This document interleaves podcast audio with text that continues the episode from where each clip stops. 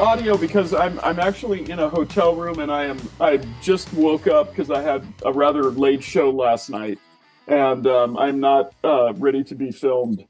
okay, because I was gonna say like I saw a picture you posted of um, you with a bunch of your books, and you looked great. I was like, wow, you whatever you're doing, the secret, you got to give it to me because like that's what I want to look like when I, I don't know how old you are. You're older than me, but you look like great. I mean, you look in good shape. You got a full head of hair. You look happy and healthy. Thank you. Well, I'm 56.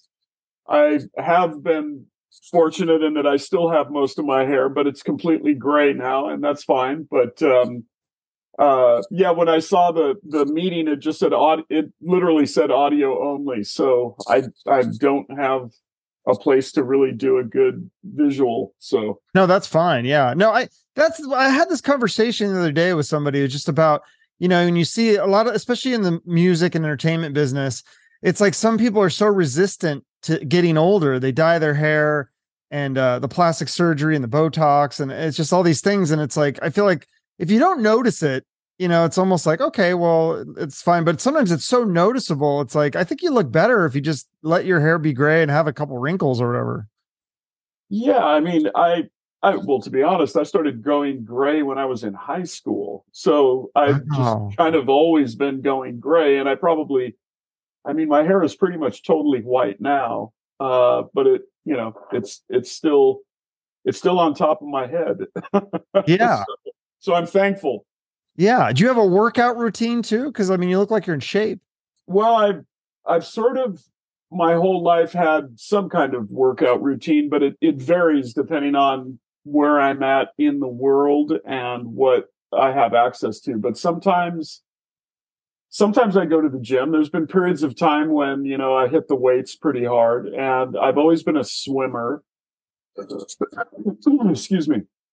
Growing up in the Pacific Northwest, um, you know, we swam in lakes and in Puget Sound and, you know, saltwater swimming and, and lake swimming. And then, uh, also, you know, Olympic swimming pools. I was always into that. And then the main thing I've done my entire life is uh, I've been um, just over the course of since I was in my 20s, I've done different martial arts. So I did uh, like a early version of kung fu when I was living in Seattle in the international district and and I did Aikido for some years and studied Japanese sword. And uh, swinging a sword is actually a really good workout. It's kind of like it's like lifting a dumbbell, but you know, using it um, in very interesting isometric ways.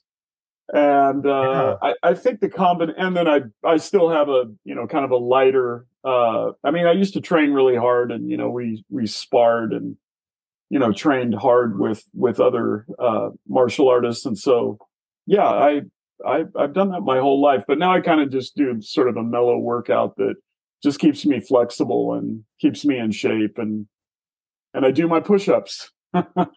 that's that's always a good one. The put the push-up is kind of the great single exercise that everybody can do, and it's um it's a really good thing for just kind of keeping the upper body and the and the cardio in good yeah. shape. No, absolutely. Yeah. So you grew up in uh I see I'm from Pacific Northwest too. I grew up in uh a little well, it used to be like a little town called Issaquah. Now it's blown up. But now you were in, you were in Olympia or near Olympia? Well, I grew up just south of uh Olympia, um, in a town called Tumwater. Oh, okay, yeah. But but it was like actually kind of way out in the woods because I grew up on a small farm, so it was it was the sticks. Right. Uh, actually, really beautiful area. I was I was very happy as a kid. I loved growing up in the forest and and you know there were rivers and lakes nearby and and it was a really it was actually a really great place to to grow up. Yeah, and you could play your drums in the in the far in the uh uh the uh the hay, the hay loft of the hay loft. Barn. I actually yeah, the barn. A, That's crazy. I had a little room set up uh, up there where I had my drums, so I I could play in in the barn because uh, my dad uh, worked in the mining industry. Um, he uh, he was an explosives expert, and so when he came home, he didn't want to be hearing me playing drums in the house. So oh. so we built a, a, little loft space in the barn, and that's where I practiced. Was Fourth of July fun at your house? oh my God! Let me tell you, him and my grandfather they would go to the uh, Nisqually Indian Reservation and buy all the illegal fireworks, and yeah, it was uh, it was a good time. That sounds amazing. So was Skin Yard was that your first like real band, or was that your first band overall? Uh, well, the first band I was in was called Thin Men, and I joined that band in I think 1987 and it was kind of a punk rock band. It wasn't grungy, and you know, we all had short, kind of punk haircuts, and we wore punk clothes, and our songs were two and a half minutes long, and it was kind of fast, up tempo, punk pop music because that was actually a a parallel form of music that was going on at the same time that grunge was getting going. You know, and so like there were bands like the Posies and um, and I'm trying to think of some other bands of that time, but they were they leaned more into the punk realm. And then there were the grunge bands that leaned probably a little more into the metal realm, which was also new at the time. Hmm. And um or relatively new. I mean, I guess technically it started with Black Sabbath in the 70s, but but there were very different kinds of music going on in Seattle, and that's what made it exciting and interesting. There was also a lot of really cool experimental kind of avant-garde jazz and there was electronic uh, electronic composers and and of course hip hop. And um, so my first band was a punk band and i played with them for a couple of years and then we were doing a recording session that you know we got Jack Endino to be our producer and jack was like maybe not so impressed with our punk band but he really liked the way i played drums and he invited me to work on some projects with him and that's how I joined Skin Yard, which is they are considered, you know, one of the proto grunge bands that started that whole sound. Yeah, it's crazy. So you replaced Matt Cameron, who obviously went on to go play drums in Soundgarden. That's right. That's right. Matt's one of my oldest friends too. Oh, so did he just uh, leave to go for? Was it for Soundgarden? Is that why he left? Well, Matt plays on the first Skin Yard record, which I think is 1985, and Soundgarden, I think when they started, they, I think Chris Cornell was the drummer. And then they got a different guy to play drums and then Matt joined. So I think, you know, Matt joined, a, you know, a little bit after Soundgarden formed. But there were also a couple interim drummers in Skin Yard before I drummed. And so that's kind of how Seattle was. People were, you know, kind of changing seats and moving around and, you know, playing in different configurations until the bands kind of settled into the the lineup that everybody's familiar with. It's also what it. I mean, just kind of as a side note, that's also what made Seattle so cool back then, is that we um, we all knew each other and saw each other play in different musical right. configurations until the bands were solidified. Yeah. So, were you able to get uh, fans and an audience at that point when you're playing like? It's kind of really uh, like indie art rock. I mean, was there enough? Because at, at, the time, the 80s, it was, I just think like heavy metal, pop. I mean, I feel like it would be hard to find an audience for those kinds of things. Well, I, I, think everybody would sort of agree that in the beginning, when Seattle was, you know, I'm talking like the mid to late 1980s before mm-hmm. Nirvana, you know, kicked in the door. Yeah. It was kind of the same two or 300 people at all the shows. I mean, it was a very very small music oh. scene. It wasn't, you know, the whole whole world yeah. wasn't aware of it. It was just kind of those of us in Seattle and in that kind of greater Pacific Northwest music scene. So you'd see the same people at every show. So it was like this small loyal following that just was into all that stuff. Yes, yeah, and and I, I, you know, people were aware that there was something going on. It's not, it's not that you know this was just the only game in town people knew that something was building and growing.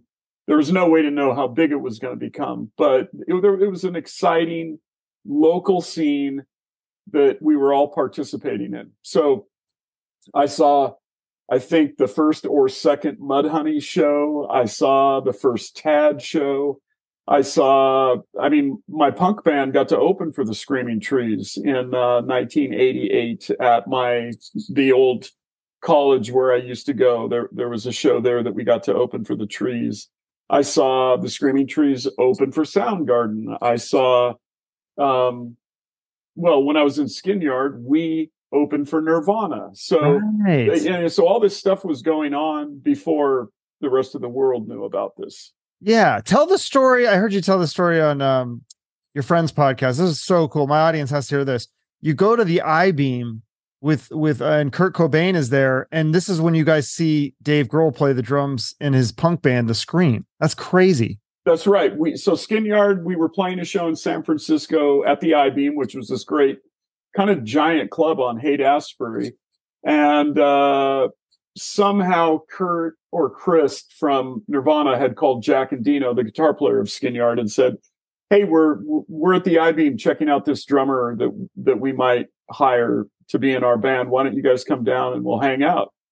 And Jack, of course, had produced the first Nirvana record, Bleach, and that record had been out for a while. So we went down to the I Beam, and Kurt and Chris were there, and and um, and I, I had talked to Chris before. I, I never really knew Kurt, but I but I talked with Chris a couple of times. So I'm standing next to Chris, and we're watching Dave Grohl play with Scream, his punk band from Washington D.C. And there really weren't that many people there. It was kind of the club was pretty empty, but you know, Scream was this awesome punk band, and Dave was just destroying the drums. I mean, like really incredible drumming. And I leaned over to Chris and and uh, I said, I said, man, you better get this guy in your band before somebody else does. And and he looked at me and he goes, Yep, I think that's exactly what we're gonna do. So how I always had wondered about that because you always hear stories about this where how these bands form and they got this guy from this other band and this guy from another band. How do you convince somebody? Because when you're all, I mean, at this point, Nirvana, yeah, they had Bleach, but they weren't like they are, are known now. You know, so it's like, what's the saying? The the Scream band wasn't going to take off. Like, how do the how do they convince him to quit Scream and join Nirvana? Well, you know, at that time in American history, there were all of these really cool independent labels around the country. So in Washington, D.C., you had the Dischord label, and I think Scream was on Dischord. So people knew of Scream. Um, also, the band Minor Threat was on that label, and yeah. I'm sure many others that I'm not remembering right now. But there were a lot of of of very interesting record labels with really interesting bands all over the country. And I don't think anybody could have predicted which label or which, you know, sound, you know, quote unquote, was going to be, you know, the new thing. But I do think, you know, it ended up being Seattle. That just happened to be where, you know, the the big explosion happened. But I I will say that those musical elements were in all of the bands that came out of the, the Northwest. There was a punk element. There was a a metal element, there was a hardcore element, and there there's a certain pop element because the reasons why those songs, like Nirvana songs and Alice in Chains songs and and even Soundgarden songs, they might be really heavy, but they're catchy.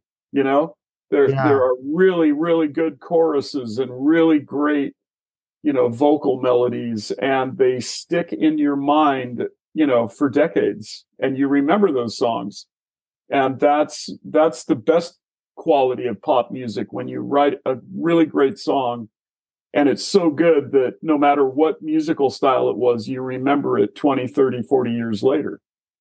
No absolutely. So he must have just made that decision he must have liked kurt or liked the music more or something. But so then for you did now did you join screaming trees because was it partly because skin yard had kind of fallen apart at that point? Well skin yard um it was kind of winding down when I joined the Screaming Trees. I mean, when I joined the band, we made two albums and and the band kind of had its highest uh success, you know, like our our 1991 album A Thousand Smiling Knuckles was a was a pretty huge college radio album. And so we played all over North America and we did one pretty extensive European tour and we were being courted by some major labels because at that point Nirvana, you know, had the Nevermind album had come out and and uh, everybody was signing Seattle bands. So we had offers to sign with a major label, but Jack Endino and I talked about it, and Jack said, you know, look, I'm, I'm not really made for touring. You know, he Jack was kind of older than other people. I mean, I was 22 at the time, and I think Jack was 32 or 33 and he just didn't really want to tour. He he really wanted to just be a producer and stay in recording studios. So it wasn't viable for Skin Yard to sign a major label deal and and do that whole thing that you have to do. So literally on the flight home from London from that first European tour that we did, we kind of had a little band meeting and Jack was like, "Look, I'm glad we got to tour Europe, but I really don't want to do this again. Let's just, you know, finish our last album, put it out, but, you know, let's have the band be done." And so that's what we did. The band amicably broke up on the plane flying home from London that last album, which was called Inside the Eye, came out in, I think, 1993, but the band had already broken up by that point. And that's right when, when I joined the Screaming Trees was, um, I think it was November of 1991. We had just got back from Europe. And within two weeks of me getting home, I got the phone call from Van Conner to come audition for the Screaming Trees. Wow. So then talk about the writing for that Sweet Oblivion album because I heard that at one point half the songs didn't have lyrics or titles. And then your singer, Mark, he disappears for three days, goes on a binge, and he comes back with all the lyrics.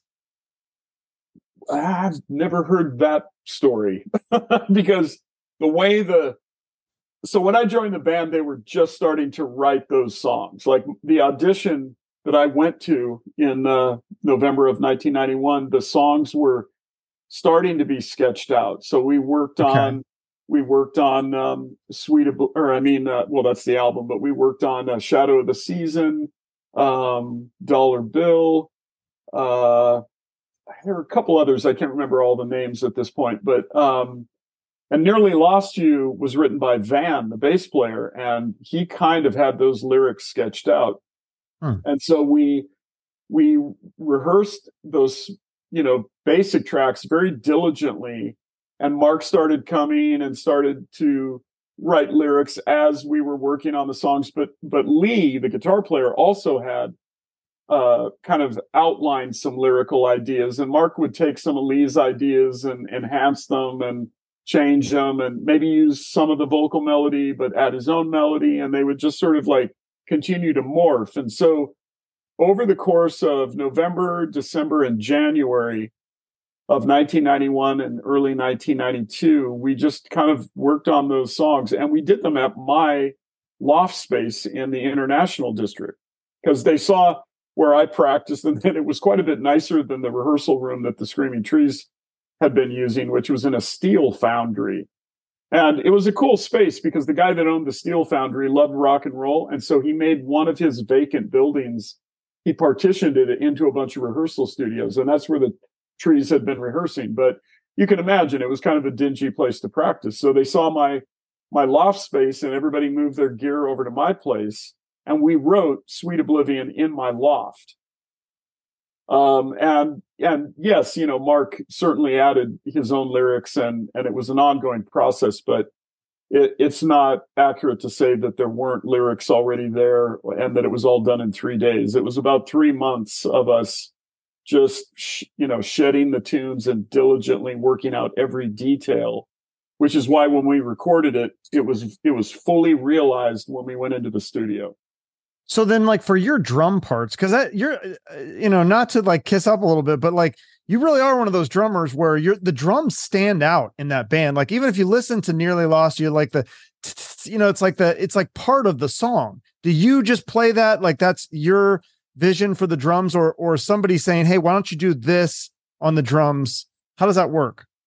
Well, as a drummer, I've always been influenced by very specifically um, British drummers from the from the British invasion of the 60s and 70s, and drummers from from like the Motown and Stax Records era of American soul music.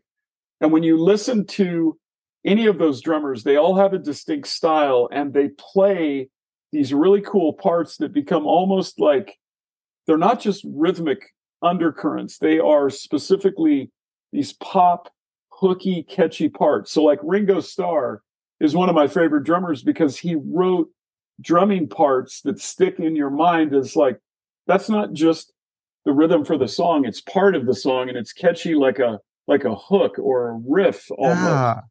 like think about his drum drum track for come together it's a very specific pattern that he plays and it's you know your mind remembers that or the way John Bonham would play a groove. You know, it would be a groove, but it would be so unique and specific that you will never forget that groove. And it's part of the song.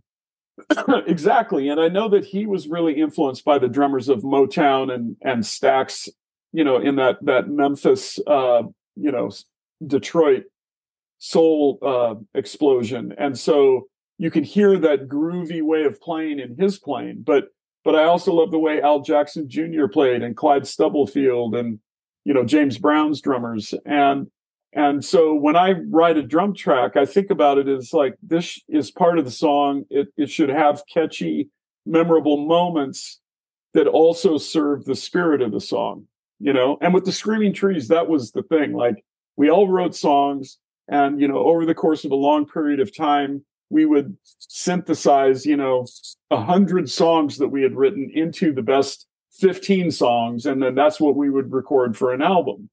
So by the time we got to that point, everything had gone through, uh, you know, sort of like a strainer and everything good got through and anything, you know, that wasn't, didn't quite meet the, the lit, litmus test, you know, didn't get through.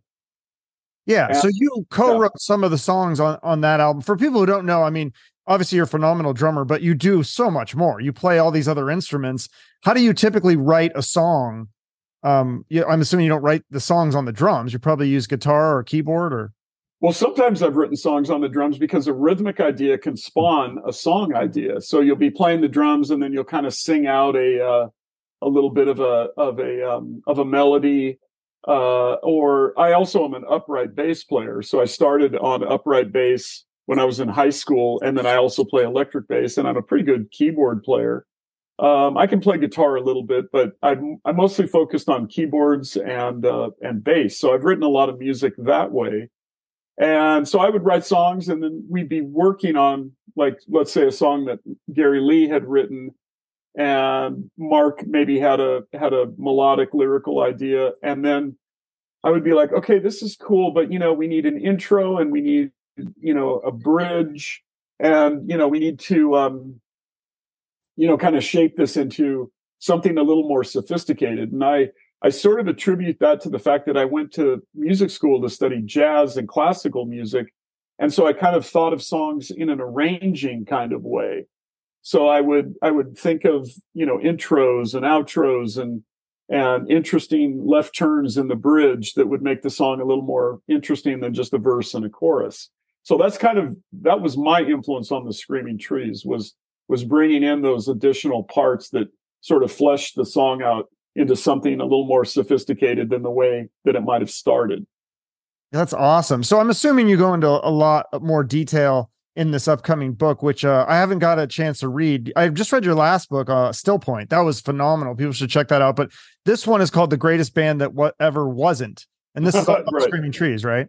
Yeah, it's yeah, the greatest band that ever wasn't. Because I mean, it's it's you know, people who follow the band know the history. You know, we could also be very self-destructive and and um, you know, we all had you know the classic battle with drugs and alcohol.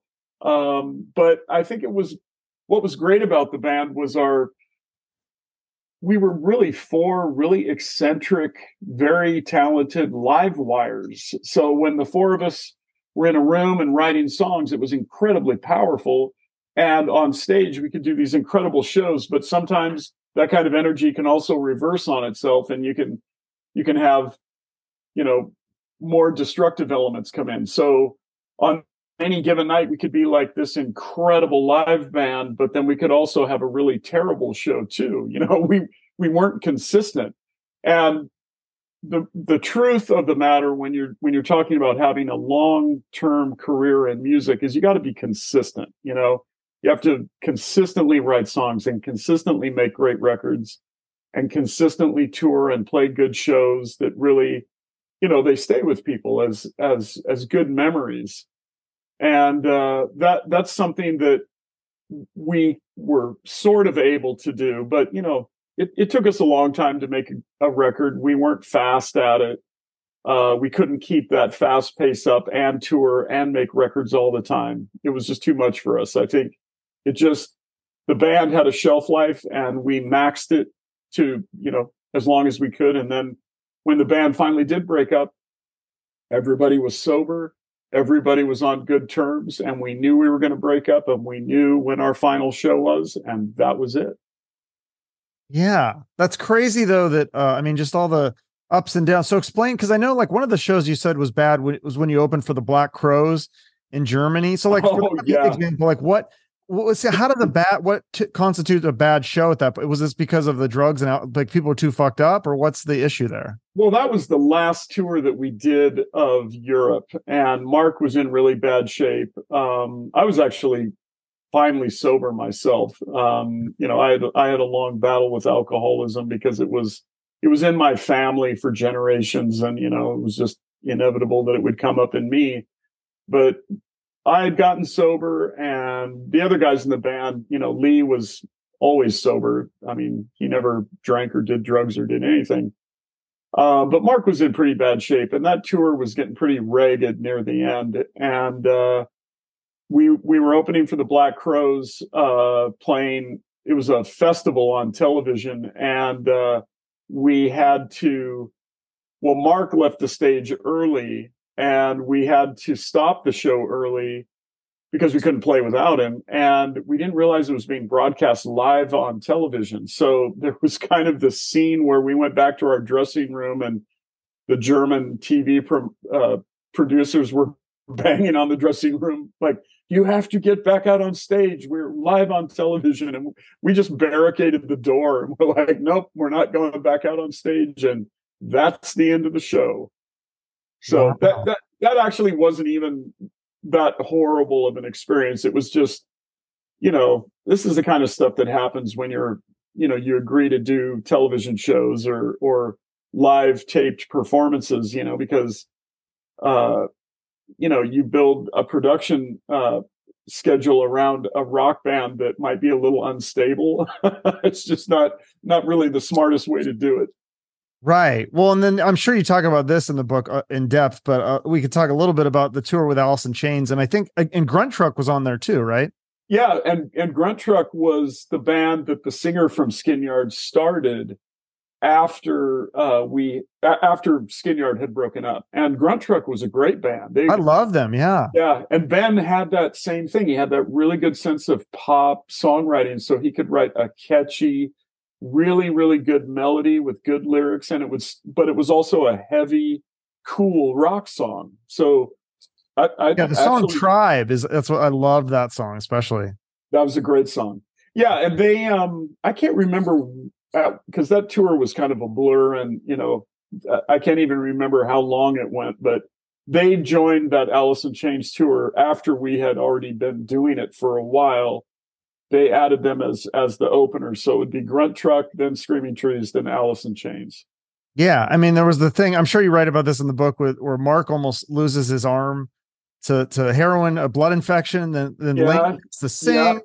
and then there's, there's, also a video that I saw online of uh Layne Staley jumping into the audience to beat up a fan who was being a dickhead. Everybody, and then Lane gets arrested. It's like it's crazy, like all I, these stories. I kind of vaguely remember that. I, I mean, I do remember when Layne got on stage to play with the Screaming Trees. He, um, yeah, he was subbing for Mark, and he sang "Nearly Lost You," and I think that's actually the only song he sang. It sounded phenomenal. I only heard like twenty seconds of it, but he he it does yeah. like that voice. It doesn't it doesn't miss a beat.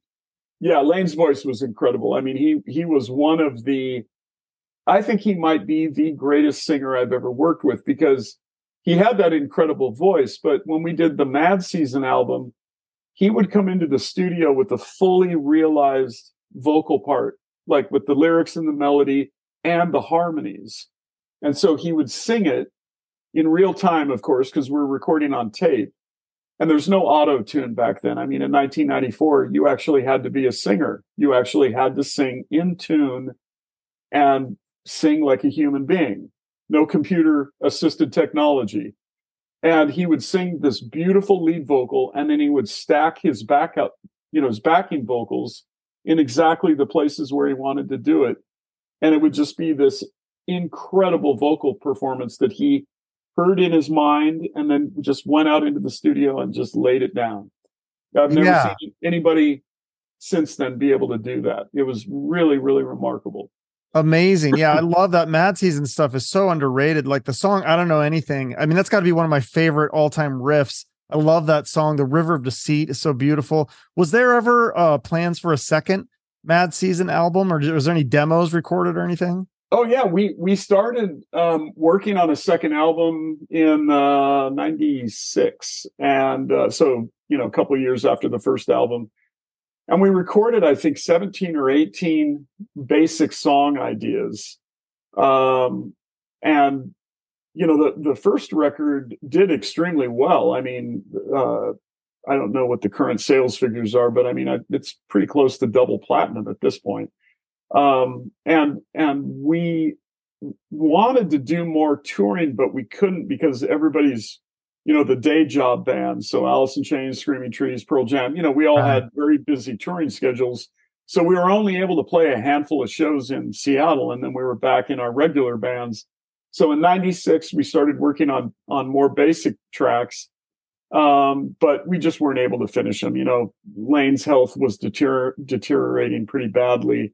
And so we never finished it. However, when we did the box set, Mark Lanegan finished three of those songs. And those were the, those three songs that are in the box set are the only songs that we were able to finish from that second album. Oh, okay. So you couldn't finish some of the other ones because I don't know. Like, did you hear that new Beatles song where they went back and they finished the song with uh Jeff Lynne? So it's pretty amazing. Right, but they also had John Lennon's original vocals from the demo, and they were able to extract his vocals from the demo, and then then right. the, the, rest of the band could play to that. But we didn't even have any demo vocals; like there, there's just no oh. vocals. Okay, it was just we were just working on the music for Layne and Mark to you know to sing vocals to, and so. But Mark really liked those three songs. One of them was written by Peter Buck of REM because Peter uh, jammed with us when we were doing that second album. So and aren't was, you in a band with him too, or something? Rich Robinson of Black Crowes. Yeah, I, I mean, I've been in in bands with Peter. Uh, we were just counting up how many albums we played on. Peter and I have played on 35 albums together, just as wow. back, as backing musicians. So we, you know, we would back up a singer songwriter.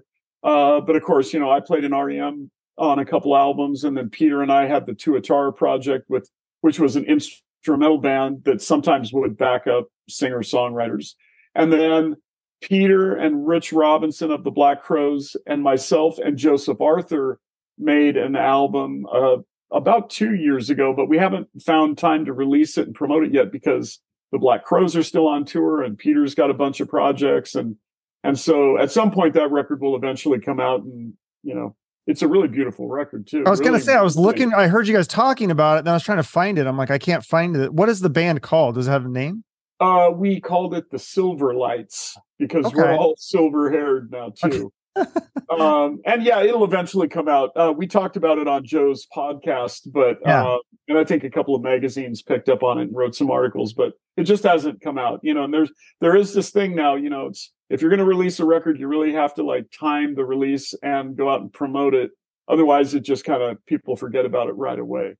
Right. Well, back to Screaming Trees. Um, I wanted to ask about that. So there was such a such a long uh, break between uh, Sweet Oblivion and then the next record, The Fall of Dust. Why was it such a long uh, hiatus? Is it just because, like you said, it just took a long time to write songs and things? Well, we did. Okay, so we got back from the Sweet Oblivion World Tour, and it was two and a half years. I mean, it's a long time to be on the road. Um, most tours, you know, are done in nine months. A, really big band like you know, you know, the Rolling Stones or U2 might tour for eighteen months, but we did two and a half years on the road. And by the time we got back, we were so tired, and we didn't really have very much time to write songs because we were just touring all the time and we we did start to make a record in 1994 and um, it's actually a pretty good record. Um, it was never titled and it was never released but we wrote about 15 songs. And uh, but we just felt like it wasn't as good as sweet oblivion and we didn't want to release something right after that record that wasn't of the same caliber. So we took more time to write songs And we took some of the best songs from that session and, and included them in what became the Dust album. But so, you know, two and a half years of that four year period was touring and then another six months recording an album. And then finally, you know, we finished the Dust album. So it was, it's, it's hard to explain it in words, except that, you know, time can go by so fast when you're on the road. It just becomes a blur. And next thing you know, two years have gone by and it's like, wow, we have to make another record. But it takes a year to write songs and record and make a great record. So that's why it took four years. Yeah. So then you do um in 96 uh, right after I think it was either must have been right before right after Dust was released uh, you did Lollapalooza. Do you yes. have any memories of doing that? That must have been a lot of fun because it's like so many other great bands on the venue. It was and and I liked a lot of those bands. I mean, the Ramones and Soundgarden, and even Devo did some special appearances on that, and it, and I loved Devo and and loved uh, all of those bands. But that was when Lollapalooza was a touring. You know, it was a, uh, I think it was thirty shows or you know thirty five shows. I mean, quite a lot of shows. And so by the end of that, you know, that's a pretty exhausting tour. And so by the end of it, like the impact of of those bands you know after you've heard them night after night after night you know it just it, it it starts to not be as interesting as when you first started. So you but, can't so you actually watch stay and watch them or you don't like go backstage and hide out when they're playing well, we were all backstage together all the time, but I would, you know, I'd go on the side of the stage and I'd watch the Ramones and I'd watch Soundgarden and um and and I loved when Devo played. And there were a couple of shows where we had like Waylon Jennings, like the great outlaw country singer. Nice. He, was, he was incredible. Waylon Jennings, Steve Earle did some shows. Um those shows were more interesting to yeah. me as a musician, but but I mean, when you do a, a tour that's that big with so many big bands, you know, after a while, it just, it does, it, it kind of becomes routine. And I, and I don't mean that in a way like, like these aren't killer, amazing bands, but right. you just see it night after night after night. And it, it sort of just becomes routine. Right. Were you supposed to tour with Oasis too? What, what happened with that? We did play about, it was supposed to be a two week tour and, and we did, uh, about a week of it because the Oasis brothers started fighting and they they actually canceled the rest of the tour. Also because I don't think they they didn't go over across as Hello? Shit. Can you can you still hear me? Yep. Mm-hmm. Yeah, I lost it for a second. Something happened where it timed out, but okay, we're back. Okay. Yeah. Well, I'll, uh, I'll, yeah. I'll, so the Oasis thing. Yeah.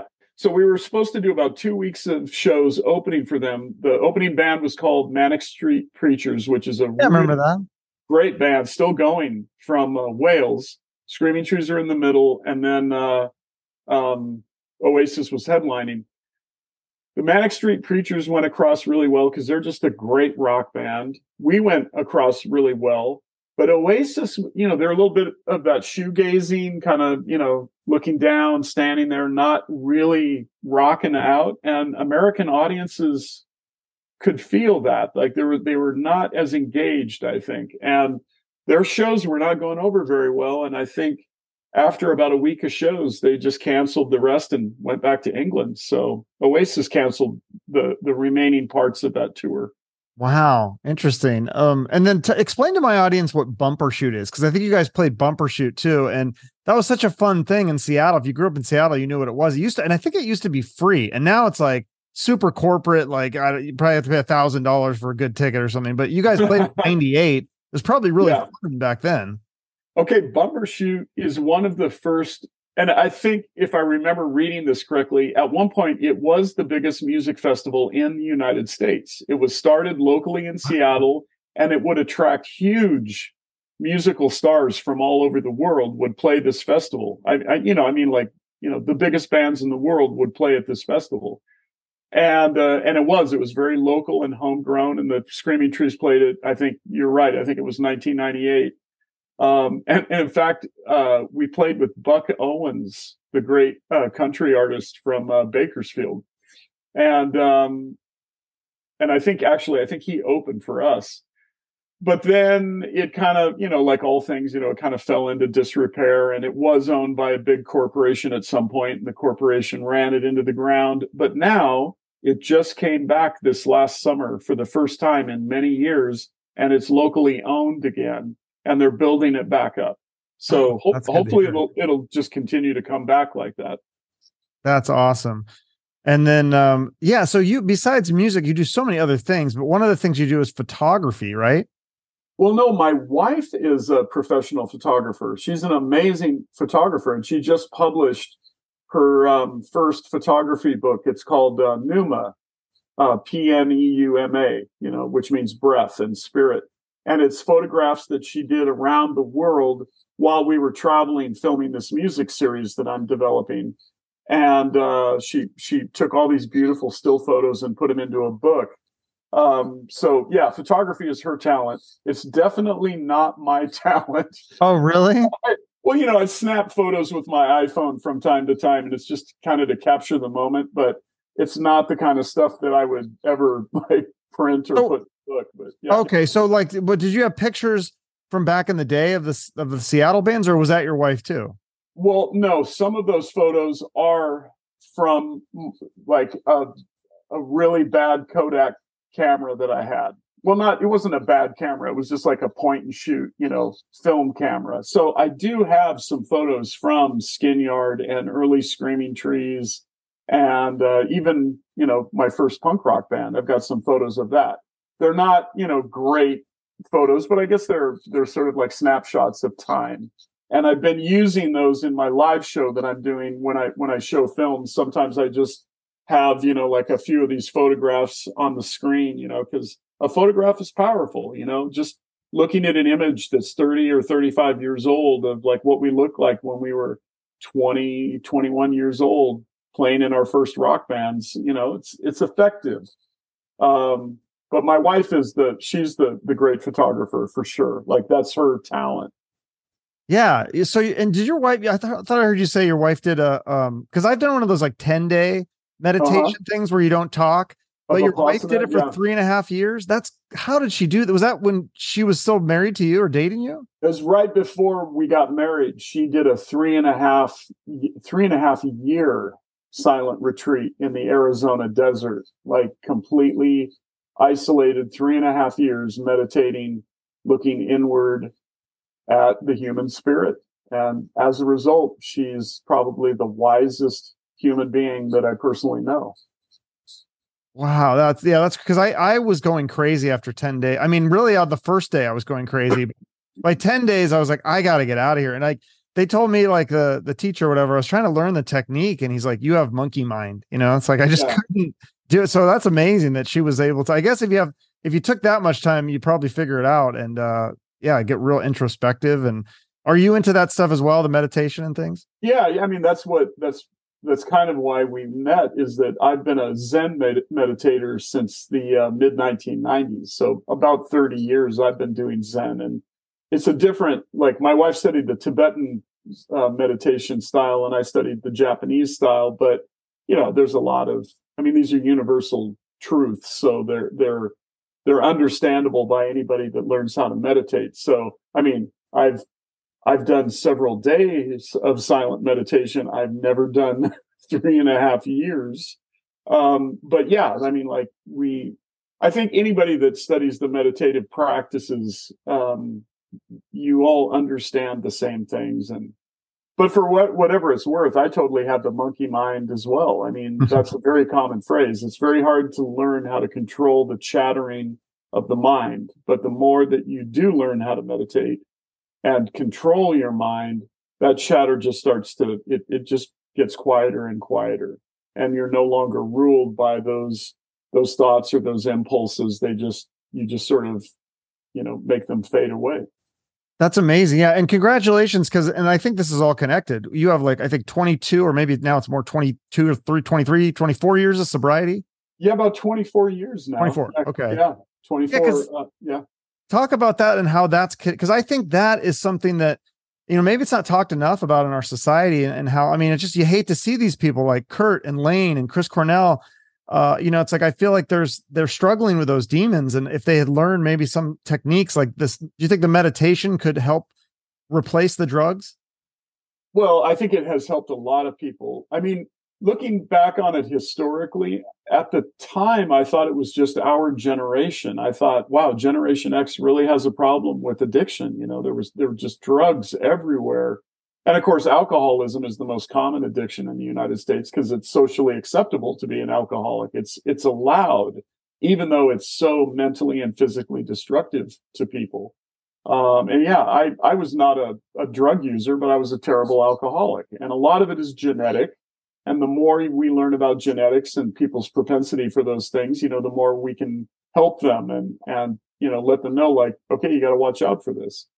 Um, but I think you know, there's just as many drugs now as there ever were, maybe more. You know, so many people have had problems with with drug addiction, and and all I can say is my own personal path was that because I saw and and had to actually bury my friends, and I saw how destructive drug addiction and and addiction of any kind, but specifically drugs and alcohol I realized that that was not the way I was going to go. And I didn't want it to ruin my path as a, as an artistic, creative person.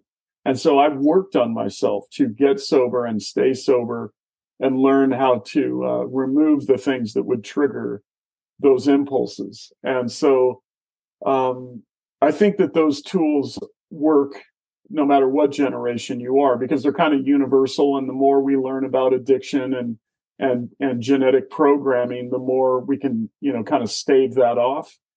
But at the end of the day, the individual person has to decide that they want sobriety. You have to actually make the decision that you don't want to be an alcoholic or an addict, and you just simply decide that, and then you work towards you know using all of the tools at your disposable uh, at your disposal to stay that way. Right, and that seems to be the issue um, right now. I mean, and I think you talk about this in the in the still point in the book about the homelessness and the drugs. And I know yeah. that there's resources out there. I feel like a lot of people uh, they're not trying. Like, yeah, it's like a decision that they they don't want to get help. They they yes. want to be on drugs. They want to be homeless. And it's just it's really sad because there's just so much wasted potential, is what I what I see.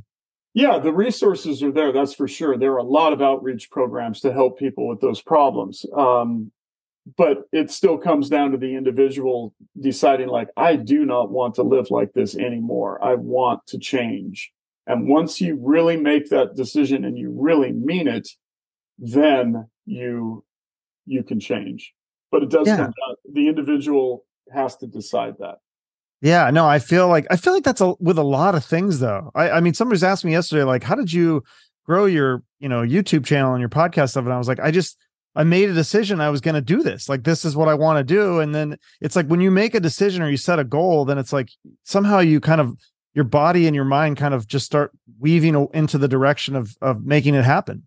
That's that's exactly right. You you just make I mean this is you can say this about not just about becoming sober but you just decide like I am going to be this person and I'm going to become an architect or a doctor or a lawyer or a, a, scientist or a biologist, an environmentalist, you you decide that you want to be someone that can make the world better and you diligently follow that path. And it's not easy. You know, it's not designed to be easy. If you, if you're going to do great work in the world as as someone that's an advocate for human beings and the environment and making the world safer and cleaner and more equal for everyone, if you're going to work towards that, it's going to be hard, but you have to be willing to go through that transformation. And the transformation process is what makes you the capable person to do that thing, whatever it is you've decided to do. Yeah, and do you do you find that it's it's not difficult to be creative being sober? Like, how, how do you find your creativity um in sobriety? Is it do you find it through the meditation or other th- or being with nature? I know you talked about like that in your book as well. Well, I, I can say absolutely for sure that I'm so much more creative in these nearly 25 years that I've been sober than I ever was before that. I mean, when I look me like if I literally look at the timeline, I see how many records I made, you know, in my twenties up until the point when I when I got sober, uh, which was which was right. I mean, I was starting to get sober at the end of the Screaming Trees, and then like complete sobriety by the year 2000. But my creative output from from that point up till now is like 10 times what I did in the handful of years before that. I mean, it's, I, and, I, and I get it from a lot of different things. Yes, going out into the forest and hiking in, in the woods or, or, or climbing a mountain or, or doing a, a sailing adventure like I did this summer. Um, hugely creative and lots of ideas come, but, but you know, the way an artist really works, and, and I talk about this in the Screaming Trees book, um, there's this famous saying uh, by the artist Chuck Close, and he says, inspiration is for amateurs. And what he's saying is like, you don't sit around and wait for the lightning bolt to strike you with creativity. You go to the studio every day and you work on a song or you work on a painting or you sit there in front of the typewriter or computer and you, I say typewriter because I used to write on a typewriter and you write the story. You just sit there and do it. And sometimes those days aren't as creative and you might struggle and like feel like you didn't get anything done, but you did because you showed up and you worked on something. And the next time you show up, you're going to have a breakthrough and you're going to get the song or the story or the painting. So to truly be creative as an artist, you, you sit there or stand there and, you work every day on that art. You don't sit around waiting to be inspired. You make the inspiration come from the praxis of doing the art itself. Interesting. So it kind of goes back to what you were saying earlier. Why the Screaming Trees didn't make it bigger is be, it was the, they didn't have the cons- consistency. So that's a big part of it is the habits and the consistency.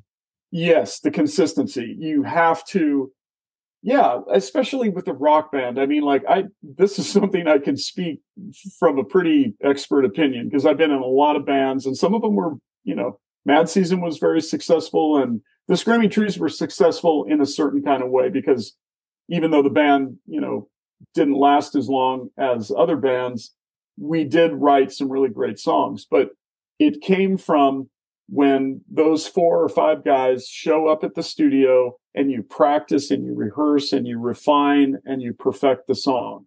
And so all of the bands I've been in have had moments where they were able to do that. And, and that is when you, that, that's when you do write a classic album. You just sit there and work at it really, really hard. That's, that's how you do that. But if you're not consistent in that over the course of years and decades, eventually the band is going to break up because it, it's just the nature of things. You know, you can pull things together for a little while, but if you don't consistently work at that, it will dissipate. And that's what causes a band to break up. Hmm. Yeah. Interesting. Now, and are you still in, uh, is Walking Paper still active? They're uh, still active, although you know I started that band with uh, Jeff Angell and Duff McKagan, and um, and it was a great band. I mean, I loved the first couple albums we did. Uh, Duff and I, you know, Duff is the bass player for Guns N' Roses. oh yeah, I'm a huge Guns N' Roses fan. I love Duff. Yeah, I'm trying to get him yeah, on my show forever. Duff is one of my favorite human beings. He's just a one, also, you know, very, very long time sober, incredibly creative and wonderful human being. I love Duff and we've been friends since the, I mean, I met him in the late 1990s when he was living in Los Angeles and Mark Lanegan was actually living with him and we were all sober at that time. Huh. And, um, and, and have remained so. But, uh, Duff and I, we tried to form a band in like 1997 with Sen Dog from Cypress Hill. Like he and I, and yeah, we wrote all these really cool songs that were kind of had this like kind of rocking backbeat with Sen Dog rapping over the top of it. It was actually very cool, just drums, bass, and and vocals. And we made a demo, but we I don't know, we just didn't like we didn't finish it. We didn't try to get a record deal. It was just this kind of cool thing that we tried out. Duff has the tape somewhere. And um and then it was almost 15 years later, Duff and I decided to to form a band again and he and I again were the rhythm section. And let me tell you, that is a good rhythm section. Me on drums and Duff on bass. I love it. It swings. It's heavy and it swings and it's really cool. Um, and we made a couple albums, uh, but we we had problems with our record label. Like it was it was kind of made made a couple of bad business decisions with the record label we were on, and the record label went out of business, and the records went out of print for a while.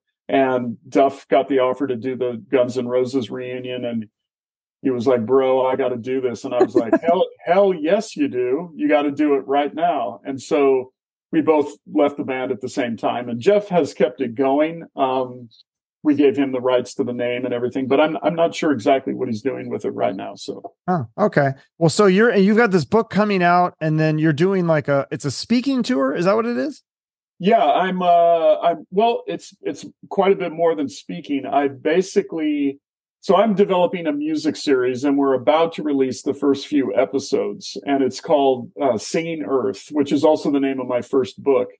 And so it's Singing Earth, you know, hosted by Barrett Martin, and we go around the world and we interview musicians and do recording sessions with them. Sometimes it's in a recording studio, but I we filmed an episode last summer in the Peruvian Amazon rainforest and we recorded these shamans that sing in the rainforest. And so it's got shots of us in Brazil and Peru and Seattle and the Mississippi Delta and Alaska up in the Arctic. And this is just the first season. And we're finishing editing the, the episodes and they're about to launch on our Vivo channel. So it'll be on Vivo, which you can watch on, you know, it's a streaming channel. So you can get it on your Roku device or you can watch it on YouTube uh, because they have a partnership with YouTube. And that's uh, amazing. And so I'm showing clips of of us in all these different locations. I'm showing short film clips. I'm telling stories about these different places, and I'm also playing a bunch of musical instruments on stage oh. while the while the films are playing. Okay. Know, as, as, part of this, kind of providing live music for the soundtrack. So okay. it's um it's about a two hour multimedia show, and we've just done three shows. Like the tour has just begun. I'm in Portland right now and I'm on my way to Eugene tonight and uh, California tomorrow. Awesome. Uh, would you be adding dates? Because I didn't. See, I'm in Arizona now, and uh, I didn't see Arizona on the list. Unfortunately, there is not an Arizona date. I mean, we'll, I love Arizona, and we'll come back and, and play there. Um, but right now, we've got about uh, 26 shows around the United States. So it goes across. You know, we go through New Mexico, Texas, Florida, up the East Coast, through the Great Lakes, and I think the last show is in Denver on December 10th. So the, all the show dates are published on my website and and um, Bandsintown. You know, it's all out there in the universe for people to yeah. find a show near them. But it's it's been going really good. People seem to really like the combination of the storytelling, the films, and the uh, and all the music, and and just learning about music around the world is. Even if you're not a musician, it's fascinating. You know, what are people doing in the Peruvian rainforest? What are they doing in the studios of Rio de Janeiro and what are they doing in the Alaskan Arctic or down in the Delta? It's it's exciting. No, absolutely. It's uh, it sounds amazing. Um, I'll have to check out the book when it comes out. What what is it? Do we have a release date on the book? It's today. Oh, it's it's okay. literally today. It is a, it is available worldwide I mean, most people buy books on Amazon or yeah. uh, Barnes and Noble, but you can also order it through your local bookshop or you can buy it off my website, you know, barrettmartin.com. It's, you can. Is this one going to be on Audible too? Because that's how I listened to Still Point, and it was really cool because you had the music in yes. the Audible book. I was like, this is so cool that the way you did that. Is that how you have the same way for the Screaming Trees book? I did do I did make an audible book for for this new Screaming Trees book with me narrating it, but I didn't put music because it's really complicated to get the rights to all of those Screaming Trees songs. Um, I couldn't. I could. It was just. It was going to take longer than writing the book. gotcha. so, yeah. So the audible is just me telling the story. There's okay. no music in there, but um, yeah. Oh, you can get you listen to the music on Spotify and all that stuff. So yeah. Yeah, the music's all. Yeah, I mean, the Very cool it's free. The funny thing is, is yeah, the music's free, but you can't if you want to do it on an Audible, you got to get all these rights, and so that's so silly. Yeah. Well, yeah. thank you so much for doing this, and yeah, people should uh, check out the. Uh, I'll put the sh- uh, website in the show notes so they can check for tour dates. of the book's out now, and you also have so much other music and uh and books out available. Anything else you want to promote?